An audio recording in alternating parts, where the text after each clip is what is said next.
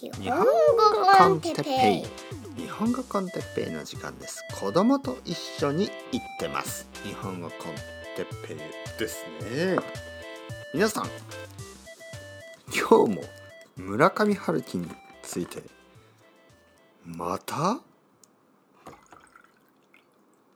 というわけで、えー水を水をついでますね。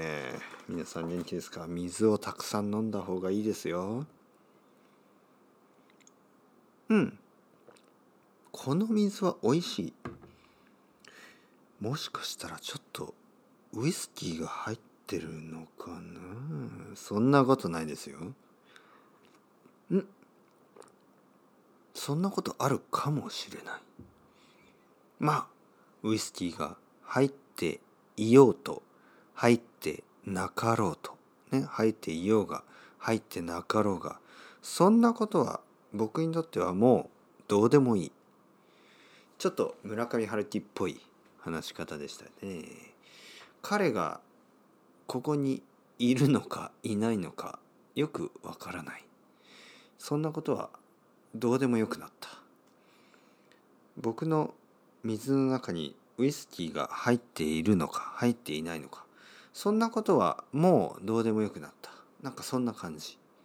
それが村上春樹の感じ。ね。えー、少し前に村上春樹さんの話をたくさんしてましたね。でまあそのことでまあそのおかげでまあそのせいでえー、まあ何人かのねフィードバックをもらいました。何人かのあの僕の生徒さんたちが村上春樹をちょっと今読んでますと言ってあのそう言ってくれてちょっと嬉しいですね。うん、まああのものは試し。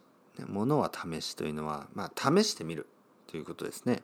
今まで村上春樹さんの本を読んでる人も読んでない人もまあもう一度村上春樹を読んでみようという人もあと、まあ、初めて読んでみようという人もいてそれはいいことですね。いいことだと思います。チャレンジはいいこと。えー、それを日本語で読むのもいいしまあ英語で読んでもいいんじゃないですか？まあ本を読むのはいいことだしね。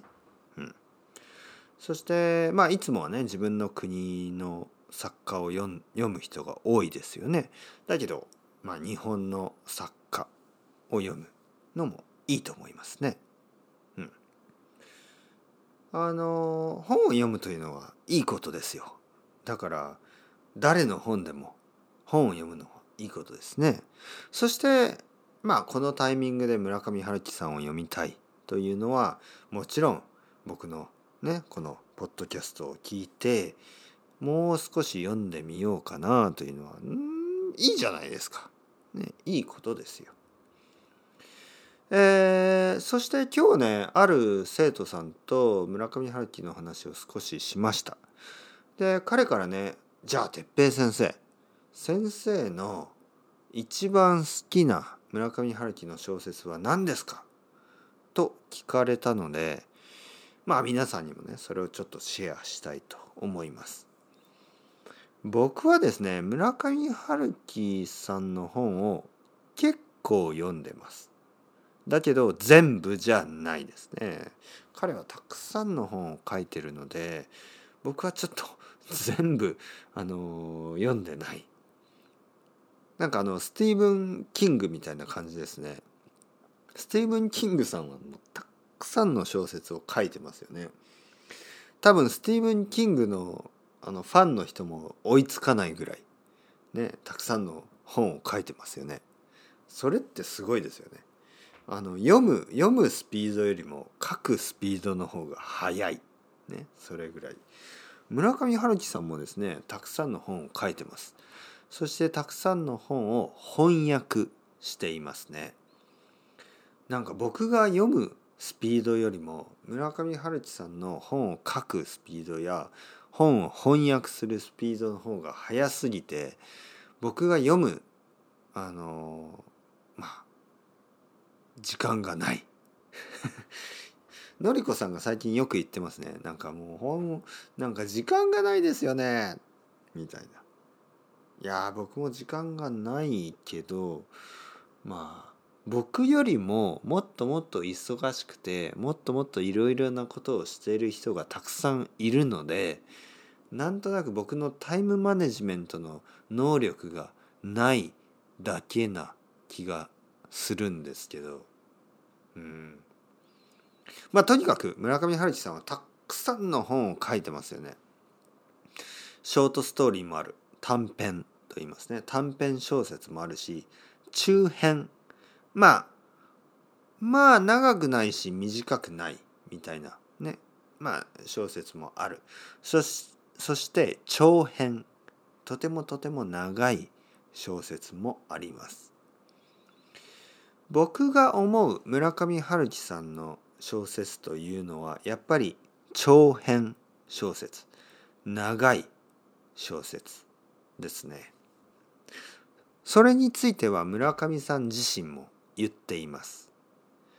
村上さんは短編小説ね短編小説短い小説を書いていろいろなアイデアを得ます、ね、いろいろなことを考える。いろいろなまあスケッチみたいなデッサンみたいな感じで。でいろいろなアイデアが生まれたらそれを長編小説長い小説で試す。まああの村上さんは自分でも言ってます。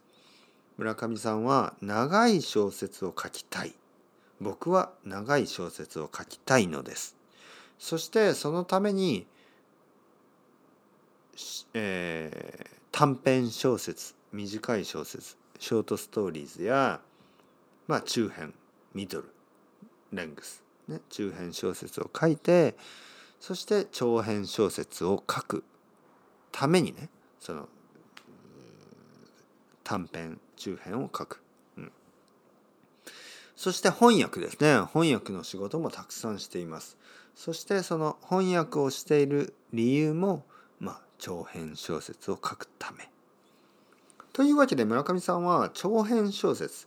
長い長い長小説じゃない。小説を書くために他のいろいろな、えー、ことをしている短編小説短い小説とか中編小説そして翻訳の仕事をしているんですね。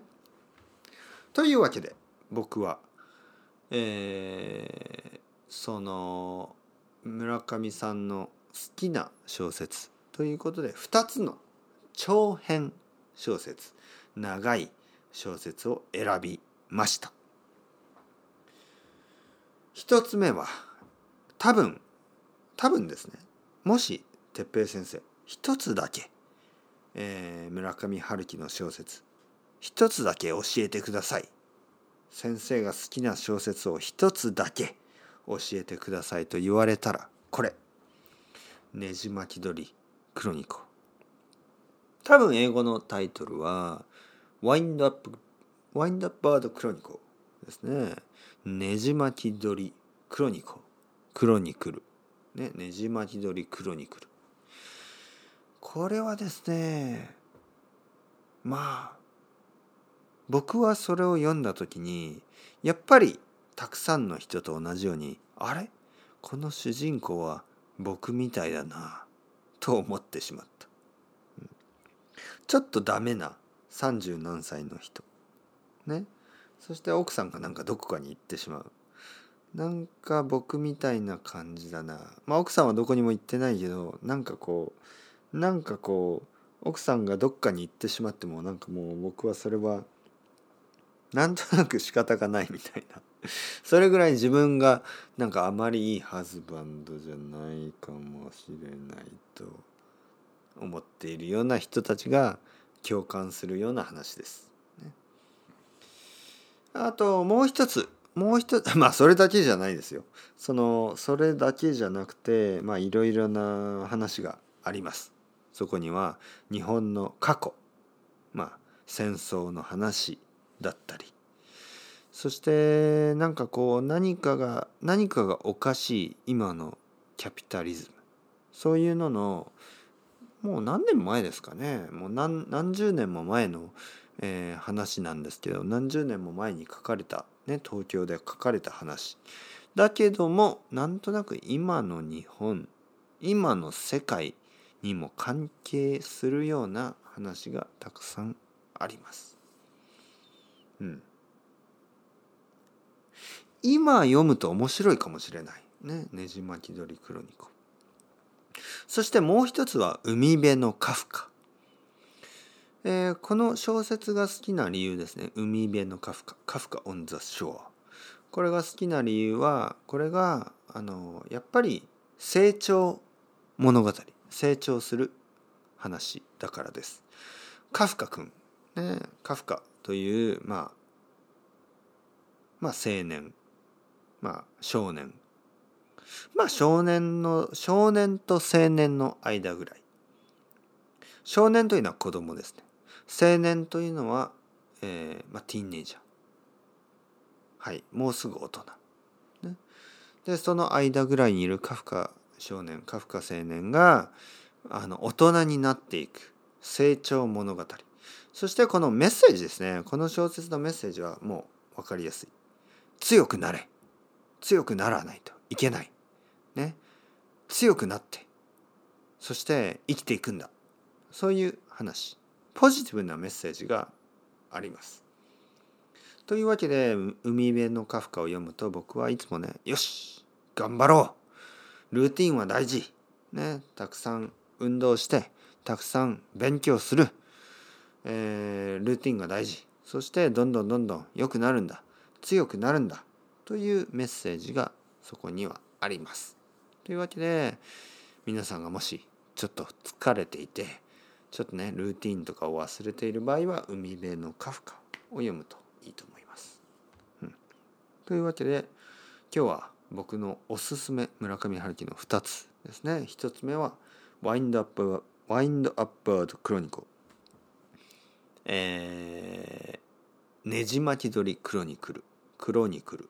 そしてもう一つはカフカ・オン・ザ・ショア、えー、海辺のカフカ、この2つですね英語で読んでもいいしスペイン語で読んでもいいし何語で読んでもいいです日本語で読んだら素晴らしい頑張ってくださいえー、分からないセンテンスとかあったらあのレッスンの途中に聞いてくださいね。